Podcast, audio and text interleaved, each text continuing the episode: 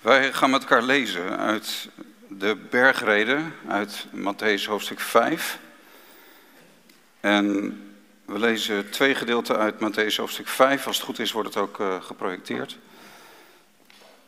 Uh, Matthäus 5 vanaf vers 10 en Matthäus 5 vanaf vers 43. En we denken met elkaar na over zalig ben je wanneer anderen je vervolgen vanwege de gerechtigheid. Matthäus 5 vanaf vers 10. Zalig zijn zij die vervolgd worden om de gerechtigheid. Want van hen is het koninkrijk der hemelen. Zalig bent u als men u smaadt en vervolgt en door te liegen allerlei kwaad tegen u spreekt omwille van mij. Verblijd en verheug u, want uw loon is groot in de hemelen, want zo hebben zij de profeten vervolgd die er voor u geweest zijn. En hoofdstuk 5, vers 43 gaat het ook over degene die vervolgen en haten en vervloeken. Matthäus 5, vers 43. U hebt gehoord dat er gezegd is, u moet uw naaste lief hebben en uw vijand moet u haten. Maar ik zeg, u hebt uw vijanden lief. En zegen hen die u vervloeken. En doe goed aan hen die u haten. En bid voor hen die u beledigen en u vervolgen. Zodat u kinderen zult zijn van uw Vader die in de hemelen is. Want hij laat zijn zon opgaan over slechte en goede mensen en laat het regenen over rechtvaardigen en over onrechtvaardigen. Want als u hen lief hebt die u lief hebben, wat voor loon hebt u dan? Doen ook de tollenaars niet hetzelfde? En als u alleen uw broeder groet, wat doet u dan meer dan anderen? Doen ook de tollenaars niet zo? Wees dan volmaakt zoals uw Vader die in de hemelen is, volmaakt is. We denken met elkaar na vanmorgen over een van de zaligsprekingen van de Heer Jezus. Het is het begin van de bergreden. De bergreden is de meest bekende toespraak die Jezus heeft gehouden. En die staat in Matthäus 5, 6 en 7. En ook in Lucas kun je een gedeelte daarvan vinden. En die bergreden begint dus met zalig zijn zij. En dan zegt de Heer Jezus verschillende dingen. Uh, hij heeft het over verschillende zaken die als die aan de orde zijn in ons leven, dan zijn we zalig. En we moeten ons realiseren dat in die zaligsprekingen, dat daarin eigenlijk het leven en het karakter van de Heer Jezus Christus zelf naar voren komt. Het is eigenlijk een beschrijving van Hemzelf. Zo was Hij toen Hij als mens op aarde was. En dit is ook wat de Heer Jezus in ons wil bewerken. Als Hij door zijn geest in ons woont. En als wij opnieuw geboren worden en daardoor kind van God worden. Dan zullen wij arm van geest zijn. Dan zullen wij treuren vanwege de zonde. Dan zal er zachtmoedigheid in ons leven komen. Dan zullen we gaan hongeren en dorsten naar de gerechtigheid. Dan zal er meer barmhartigheid in ons leven komen. En ga zo maar door. En je bent zalig als die dingen je leven kenmerken, als die dingen een beschrijving van jouw leven zijn. Maar we moeten ons ook realiseren dat de Heer Jezus het hier niet heeft over um, dat sommige zaligsprekingen van toepassing zijn op de ene christen en andere zaligsprekingen zijn van toepassing op de andere christen. Het is niet zo dat de ene christen is zachtmoedig en de andere christen is barmhartig en weer een andere christen is rein van hart. Nee, al deze zaligsprekingen, die horen bij het leven van iedere christen.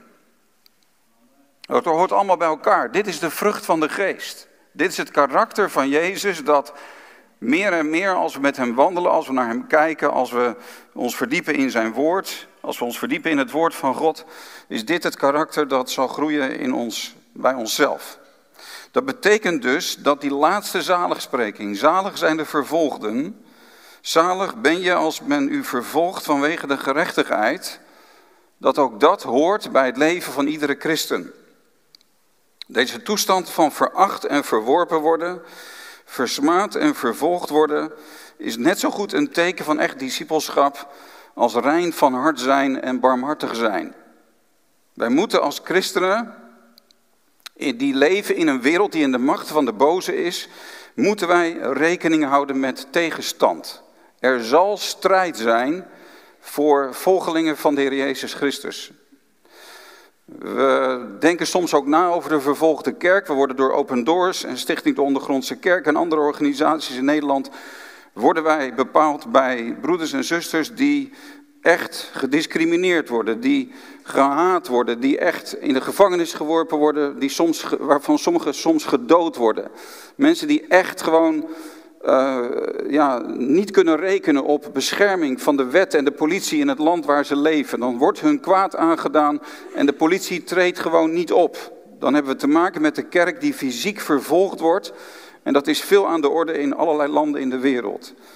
Maar dat wil niet zeggen, wij maken dat niet mee. Wij worden wel beschermd door de wetten in ons land. Als er geweld tegen ons gebruikt zou worden, dan zou de politie in ons land wel optreden om ons te beschermen. Maar dat wil niet zeggen dat wij niet ook te maken hebben met die spanning die er is met de wereld waar wij in leven. De heer Jezus heeft gezegd, jullie zijn wel in de wereld, maar jullie zijn niet van de wereld. En omdat we niet van de wereld zijn, moeten we ook rekening houden met de haat van de wereld. Jezus heeft het gezegd, als ze mij hebben gehaat, dan zullen ze ook jullie haten. En we lezen ook in 1 Petrus dat voor een christen geldt dat je ook deel hebt aan het lijden van Christus. Je bent een volgeling van de man van smarten. Je bent een volgeling van de leidende dienstknecht des Heren, die is verworpen ook toen hij hier op aarde was. En dat verworpen worden, dat hoort ergens ook bij zijn, bij het volgen van hem. Wij zullen vanwege de naam van Christus ook smaad lijden, maar Petrus zegt dan, de geest van God rust op u als dat gebeurt. De geest van God is juist op je. Het is juist een teken van de volheid van de Heilige Geest als er ook tegenstand komt. We lezen dat Paulus in Handelingen 14 zegt dat wij door veel verdrukking het koninkrijk van God moeten binnengaan. Ook voor ons geldt dat. Wij zullen door verdrukkingen gaan. En Paulus schrijft ook aan Timotheus: alle die in Christus een godvruchtig leven willen leiden, zullen vervolgd worden. Nou, het is dus geen goed teken als er helemaal geen tegenstand is. Misschien is onze toewijding wel niet zo groot als er helemaal geen sprake is van tegenstand. Um, weinig tegenstand kan erop duiden dat we misschien niet zulke radicale volgelingen van Jezus zijn. Dat we misschien wel water bij de wijn doen. De laatste tijd zit ik er vaak over na te denken, weet je, wat er gebeurt in, in christelijk Nederland, wat er gebeurt met uh, de kerk in de westerse wereld. We leven in een bepaalde cultuur, we ademen allemaal een bepaalde, bepaalde filosofie in en die komt ook in ons denken binnen en die komt ook onze kerken binnen. En de laatste tijd moet ik er vaak aan denken dat, oh, de kansel begint ineens te rijden, ik moet er niet op rusten. Um, weet je dat... Um, wet en evangelie soms zo ontbreekt. Wet en evangelie. De scherpte van wet en evangelie. Die verdwijnt soms zo. En juist in die scherpte wordt Christus verheerlijkt en werkt de Heilige Geest. Maar als we de scherpte van de wet weglaten, als we niet meer hongeren en dorsten naar de gerechtigheid, daar gaat het in feite om. Maar als we een soort soft evangelie krijgen, waarin het vooral draait om uh, dat, dat het eigenlijk alleen maar positief is. En ik hoor het soms christenen letterlijk zeggen, wij willen niet tegen dingen zijn, wij willen alleen maar voor dingen zijn. Weet je, alleen maar positief. Nou, dat is niet bijbels. De Heer God is heel duidelijk tegen dingen. De Heer Jezus was heel duidelijk tegen dingen. Lees de boodschap van de profeten. Ze waren radicaal tegen dingen. Ook wij moeten ons uitspreken tegen dingen. Dat heeft te maken met wet en evangelie. Maar soms verdwijnt dat naar de achtergrond. Misschien dat we daarom wel soms ook weinig tegenstand ervaren.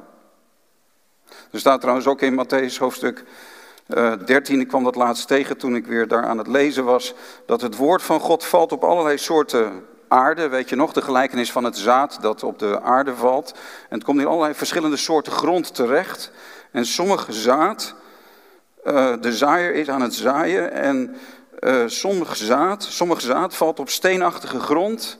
En dat zijn mensen die dan het woord wel horen en het in het begin met blijdschap aannemen, maar als verdrukking of vervolging komen omwille van het woord, dan struikelen deze personen. Dan, dat, woord, dat, dat zaad, dat krijgt geen wortel.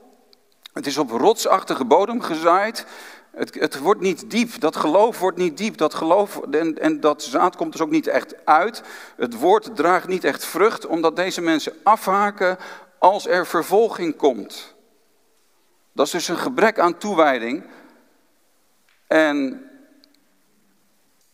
en dan is er geen vervolging meer, uh, omdat mensen zich niet meer toewijden, omdat, omdat ze afhaken. Als je stopt met volgen van Jezus, is er ook geen tegenstand meer.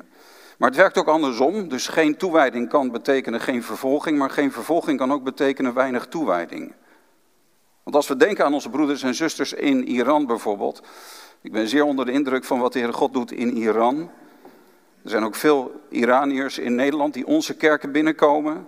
Prijs de Heer daarvoor. Er is een geweldige opwekking gaande onder Iraniërs. Ik vind dat echt een, een prachtig bewijs van de soevereiniteit van onze God. Juist in dit land, het land waar je het misschien het minst van zou verwachten, werkt Gods geest zo machtig. Maar de kerk wordt daar wel hevig vervolgd. Er is veel bloed van de martelaren in Teheran en in heel Iran. Veel voorgangers zijn de afgelopen decennia gestorven, omdat ze gewoon gedood zijn door het islamitisch dictatoriale regime in Teheran. Maar weet je, alle christenen lopen gevaar daar. Veel mensen zijn Iran ontvlucht vanwege het regime daar. Maar er is wel een geweldige toewijding. De vervolging leidt juist tot toewijding. De vervolging maakt juist dat de discipelen daar echt zeggen, wat het mij ook kost, ook al kom ik in de gevangenis terecht, ook al raak ik mijn baan kwijt, ook al raak ik mijn inkomen kwijt, ook al moet ik mijn leven ervoor geven. Dit is wat ik wil. Ik wil Jezus Christus volgen, wat de prijs ook is. Dus dan zien we dat die vervolging ook weer leidt tot een levende gemeente, tot een zeer toegewijde gemeente. Nou, waarom hoort dit erbij? Waarom is dit ook een teken van discipelschap? Dat er strijd en tegenstand zal zijn. Nou, even voor de goede orde. We hebben het hier niet over tegenstand vanwege onze eigen fouten. We moeten wel onderscheid maken tussen als mensen kritiek op ons hebben. Als mensen uh, ons beschuldigen van bepaalde zaken. Als mensen, ons, uh, als mensen een tegenover voor ons worden. En dat komt omdat we zelf domme dingen hebben gedaan, of verkeerde dingen hebben gezegd, of verkeerde beslissingen hebben genomen, of vanwege onze eigen zwakheden. Als dat zo is, dat, dat is niet de categorie waar we het over hebben vanmorgen. We moeten ook leren luisteren naar onze, degene die kritiek op ons hebben. We moeten bereid zijn om ook te praten met degene die zeggen: Ik wil even ergens met je over praten, want volgens mij is dit niet goed. Maar wat Jezus bedoelt is dat we tegenstand krijgen, niet vanwege onze ongerechtigheden of onze fouten, maar vanwege dat we opkomen voor gerechtigheid. Dat we juist opkomen voor wat Gods woord leert ten aanzien van goed en kwaad. Een christen is iemand die hongert en dorst naar de gerechtigheid. Je bent verlost van je zonde, van je eigen ongerechtigheden en de schuld daarvan door Christus omdat hij zijn leven heeft gegeven. Je bent vergeven van je zonde en daarmee krijg je een hekel aan je zonde en wil je die zonde niet meer, je wil er vanaf. Je hebt geproefd wat het is om in reinheid te leven en in vrijheid van schuld te leven. En je wil niet nog meer schuld op je stapelen. Je gaat hongeren en dorsten naar de gerechtigheid. Maar dat verlangen naar gerechtigheid is voor anderen onsmakelijk. Anderen vinden dat niet te verdragen vinden dat overdreven. En dat wekt een reactie bij hen op. Omdat zij dat niet hebben. Dat verlangen naar gerechtigheid. Misschien wel omdat ze zelf in bepaalde zonden leven. En het niet kunnen uitstaan dat wij van bepaalde dingen zeggen dat dat zondige daden zijn. En de Jezus zegt ook, als je vervolgd wordt omwille van de gerechtigheid, maar ook omwille van mij. Wij hebben Christus aangenomen. Wij hebben Jezus aangenomen als Heer en Verlosser van ons leven. Wij hebben ons hart aan Hem gegeven. Wij hebben Hem toegelaten in ons leven. Maar anderen hebben dat niet. En als Christus in je leven komt, dan krijg je ook een ander waardesysteem. Dan ga je Zijn woord bestuderen. Dan ga je in zijn leven verdiepen. Dan ga je de Bijbel lezen. En die Bijbel maakt dat je anders gaat denken over allerlei zaken. Je hele waardesysteem gaat op de kop. Je krijgt andere normen en waarden.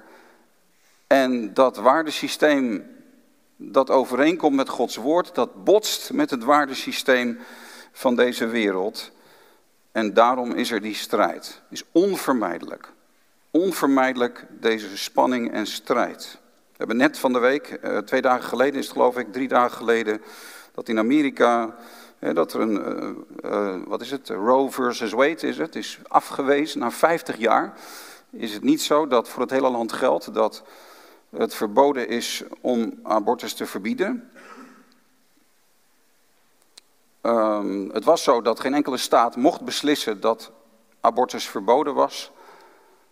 Maar nu is dat wel weer zo. Individuele staten in Amerika mogen nu beslissen dat abortus uh, vroeger dan 24 weken ook verboden is. Dat mogen staten nu zelf weer gaan beslissen. Maar hier zien we ook die botsende waardesystemen. Gigantisch. Alleen al op het NOS-journaal van de afgelopen dagen zie je dat zo duidelijk naar voren komen. De een zegt, dit is zo fijn, dat het leven beschermd wordt.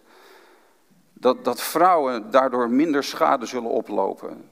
Mensen kiezen voor, voor, voor de beschermwaardigheid van het leven, voor uh, de heiligheid ook van het huwelijk. Dat heeft allemaal mee te maken. Mensen kiezen ervoor dat ze zeggen, ik wil ook mijn leven geven voor het nageslacht, voor onze kinderen. Ik wil me inzetten voor, voor de kinderen die God ons geeft.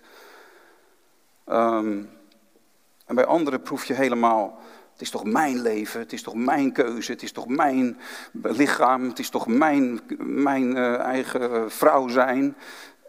Het is een en al, ik hoorde een vrouw vertellen die dus helemaal tegen deze beslissing was. En ik, ik dacht, oh, dit klinkt zo ontzettend ik, ik, ik en mijn, mijn, mijn.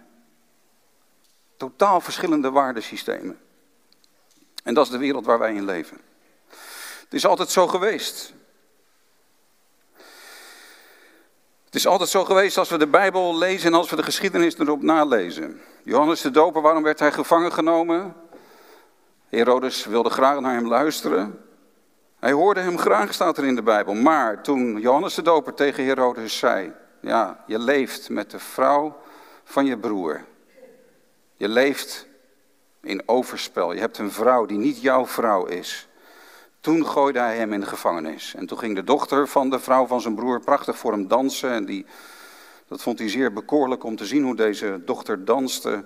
Toen zei hij, ik geef je alles wat je wil. En toen overlegde ze even met haar moeder. En toen vroeg ze aan Herodes, geef mij het hoofd van Johannes de Doper. En Johannes de Doper werd onthoofd vanwege dit, vanwege dit vulgaire verzoek. Maar hij werd vervolgd vanwege de gerechtigheid. Izebel zat achter Elia aan. Hij moest wegvluchten. Elia moest wegvluchten voor Izebel. Waarom? Omdat hij de Baal-aanbidding in Israël aan de kaak stelde. Ik moest eh, denken aan uh, Paulus die voor Felix staat. Hij zit in handelingen 24. En ook Felix die luistert graag naar Paulus. Maar dan begint Paulus te spreken over rechtvaardigheid. Hetzelfde woord als uit uh, Matthäus 5. Hij begint te spreken over rechtvaardigheid, over zelfbeheersing, over ingetogenheid en het toekomstige oordeel dat gaat komen. Dat heeft te maken met wet en evangelie. Dat heeft te maken met de scherpte van de wet. En toen Paulus dat zei, toen hij daarover begon, toen hij zei, ja, beste Felix, het gaat erom dat je je bekeert van je zonde. Je hebt te maken met een God die heilig is en je voldoet je doet, je voldoet niet aan zijn wet. Je hebt vergeving nodig, je moet je bekeren. Je moet terugkeren naar een leven van ingetogenheid en zelfbeheersing. Toen hij daarover begon, heeft hij hem weer teruggeplaatst in de gevangenis. En uh, hoefde hij Paulus niet meer te horen. En Stefanus die zei tegen zijn eigen volksgenoten, jullie weerstaan de Heilige Geest. En hij kreeg stenen naar zijn hoofd. En zo kunnen we doorgaan. Als we denken aan de geschiedenis, William Tyndale die kwam op voor het woord van God. Hij wilde dat het woord van God beschikbaar werd gesteld voor alle gelovigen. Hij wilde dat ook mensen gewoon die Engels spraken in Engeland, dat ze de Bijbel in hun eigen taal konden gaan lezen. En daarmee kwam hij ook op voor de naam van Jezus natuurlijk. Want de Bijbel werd alleen maar in het Latijn gelezen in de kerk. En de mensen konden het helemaal niet begrijpen. Dat was nog voor de tijd van de Reformatie. Hij is een van de voorlopers van de Reformatie. Maar hij werd veroordeeld tot de doodstraf en eindigde op de brandstapel in Vilvoorde, vlakbij Brussel. John Bunyan, een van de Puritijnen, die kwam op voor het woord van God. En voor de naam van Jezus. En hij wilde dat, hij hoorde bij de, de, de predikanten en de evangelisten in Engeland, die niet konden, uh, die, die niet meegingen met wat de overheid vroeg aan alle predikers, namelijk dat ze zich moesten conformeren aan een bepaalde wet. Maar deze predikers zeiden, wij kunnen ons daar niet aan conformeren, want het komt niet overeen met Gods woord. En John Bunyan werd in de gevangenis gegooid. Zijn vrouw was blind. Hij heeft jaren in de gevangenis gezeten. Hij had kinderen. Zijn vrouw was blind. Hij zat jaren in de gevangenis. En daar heeft hij de christenreis geschreven.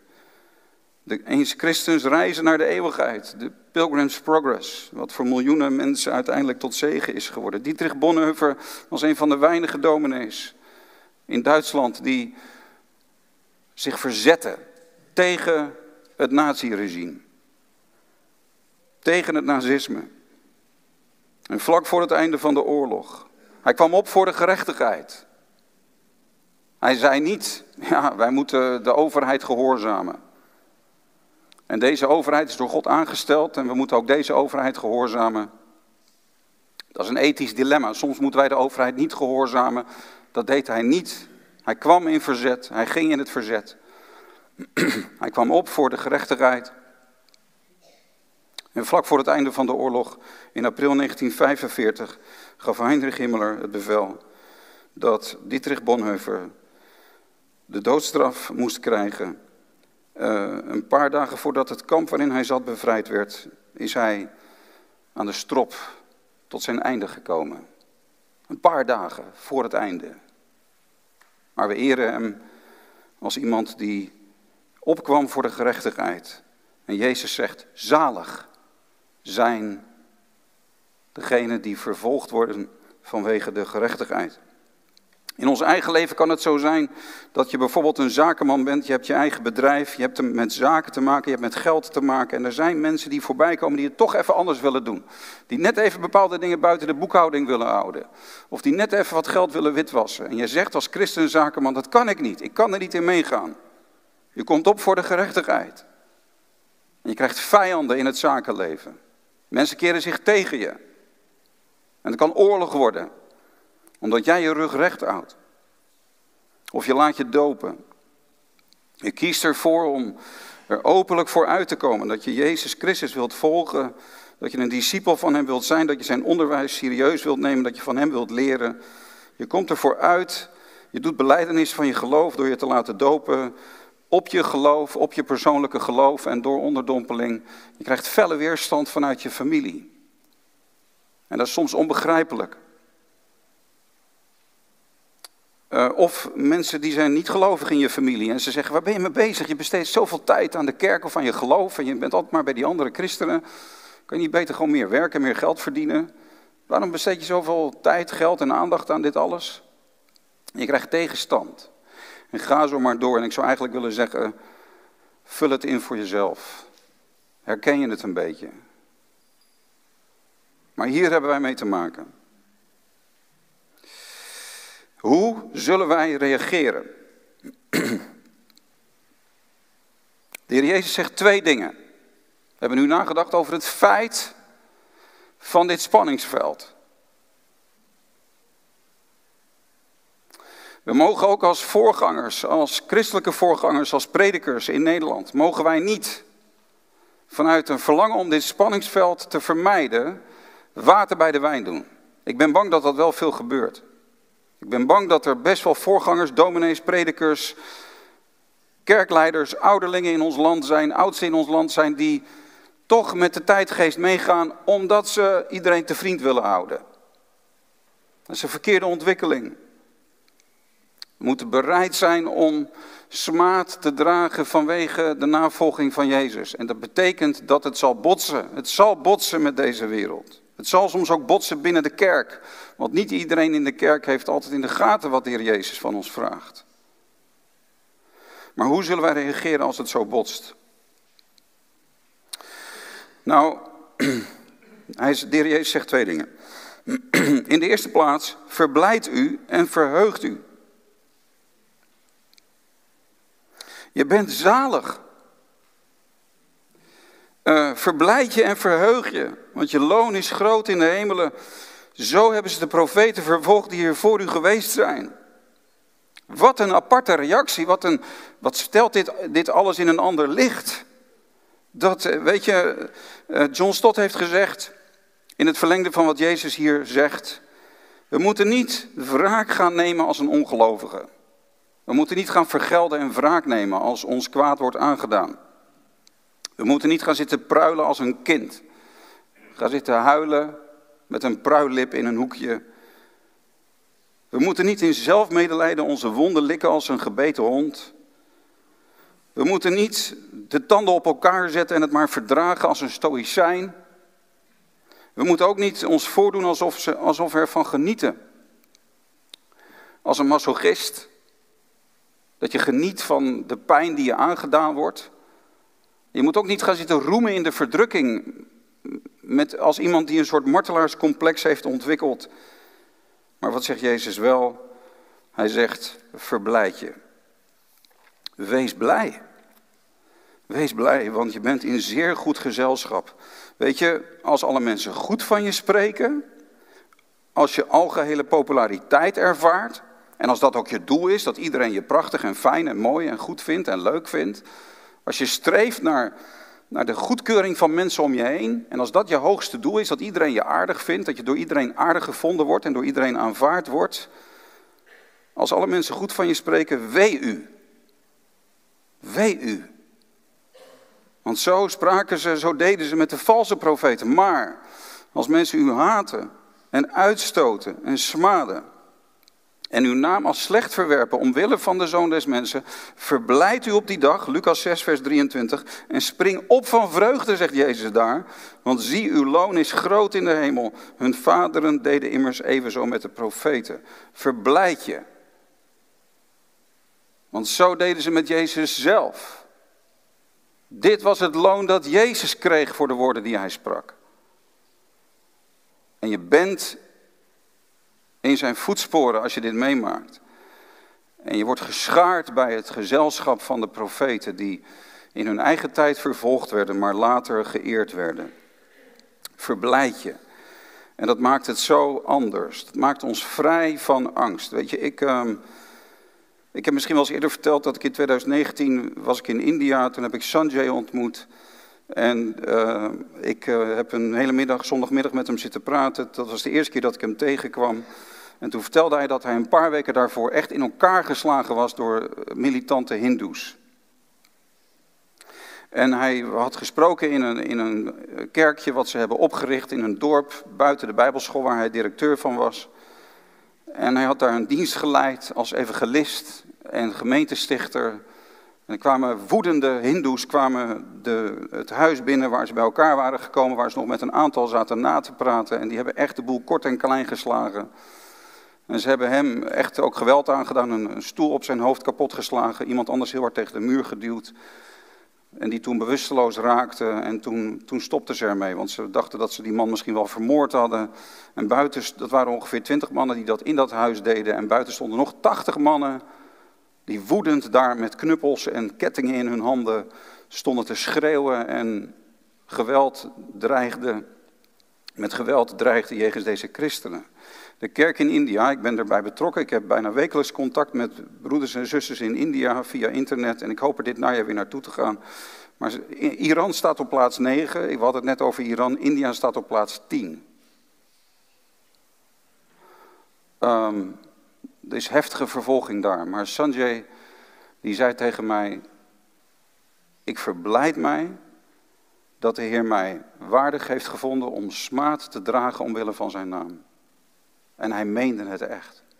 Ik zag het aan, aan hemzelf. Ik zag het aan de manier waarop hij het zei. Ik verblijd mij erin. En ik heb hem die hele week leren kennen.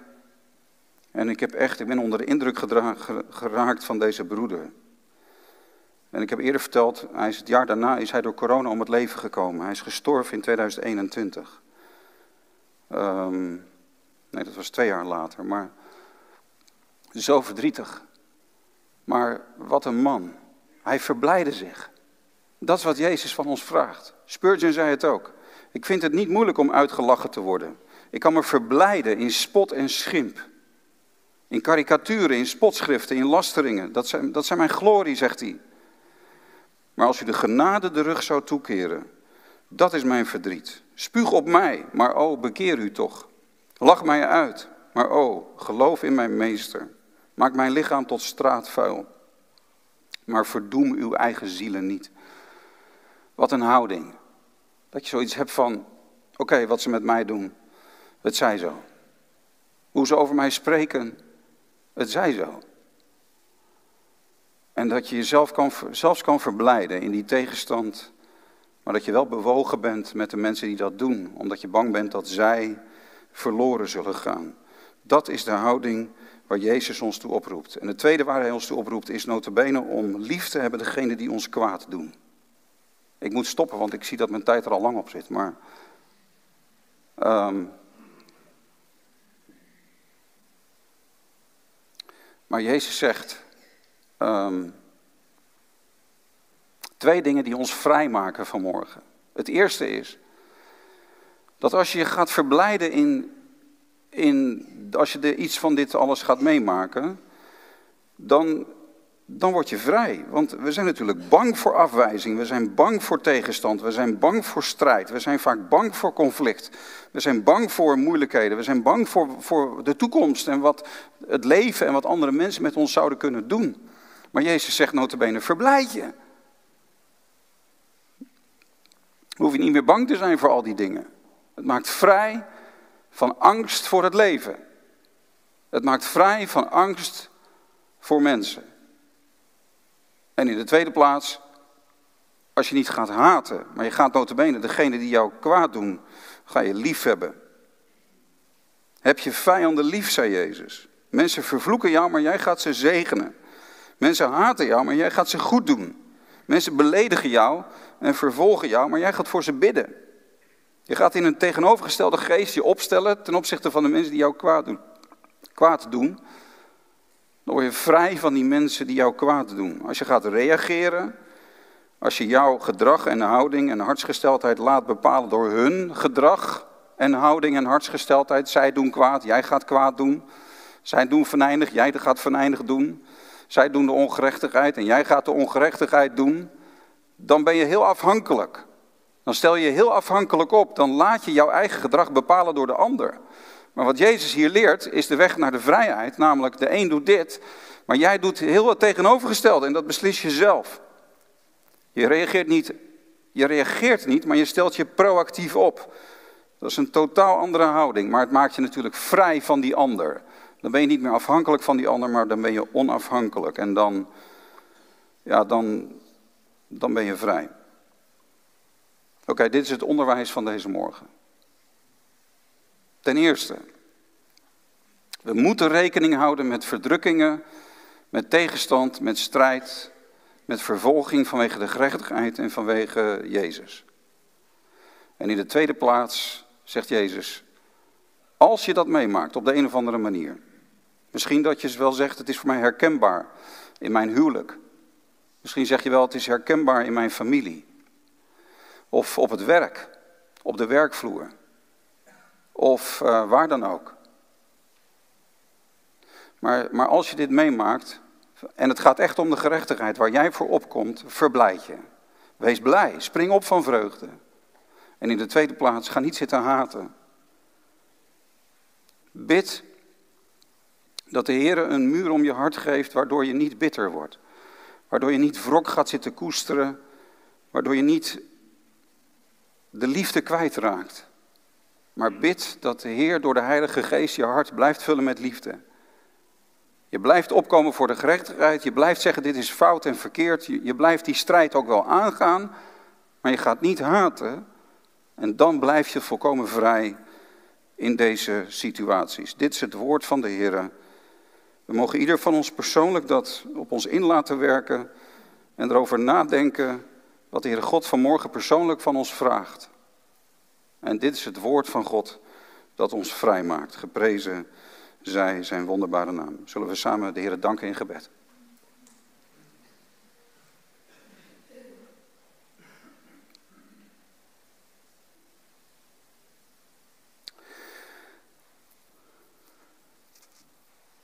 Heer, we zijn u dankbaar dat uw woord levend en krachtig is. We zijn u dankbaar voor het onderwijs, Heer Jezus, dat u hebt gegeven toen u op aarde was. We zijn u dankbaar, Heer, dat u ons de weg wijst die we moeten elkaar mogen zijn. We zijn u dankbaar dat u ons aanspreekt, ook in de situatie waar we ons in bevinden. Dat we vanmorgen ook mogen bemerken dat u ons op het oog hebt en dat u bemoeienis met ons hebt. Dat u ons ook persoonlijk leidt door dit leven. Dat u niet ver weg bent, maar heel dichtbij. En we zijn u dankbaar dat u ons ook helpt om om te gaan met dit soort conflict situaties. En we bidden u, Heer, dat we de Heilige Geest mogen ontvangen in toenemende mate. En dat we daarom zullen begrijpen wat gerechtigheid is en dat we ook in de liefde zullen blijven. Zo bidden we, Heer, dat het woord van vanmorgen in goede aarde mag vallen. Dat het vrucht mag dragen, 30, 60, 100voudig. Maak ons een beeld van u. Verander ons naar het beeld van uw Zoon, de Heer Jezus Christus, Heer onze God. Geef dat we mogen worden geheiligd en dat we meer zullen gaan lijken op, op uh, het leven dat u in de bergreden ook ons heeft geleerd. Dat we mogen veranderen naar dat beeld. We danken u wel, Heer, dat u ons vrij maakt. We danken u wel dat we ook heel bewust die dingen die zijn gebeurd, de, de, de kwesties die hebben gespeeld of misschien wel spelen op dit moment, de zorgen en de bekommernissen die we daarom hebben, dat we die heel bewust ook bij u mogen neerleggen en dat u ons antwoord geeft, dat u ons raad geeft. En dat we diep van binnen weten dat u zegt, dit is de weg, wandel daarop. Daar willen we u voor danken in Jezus' naam. Amen.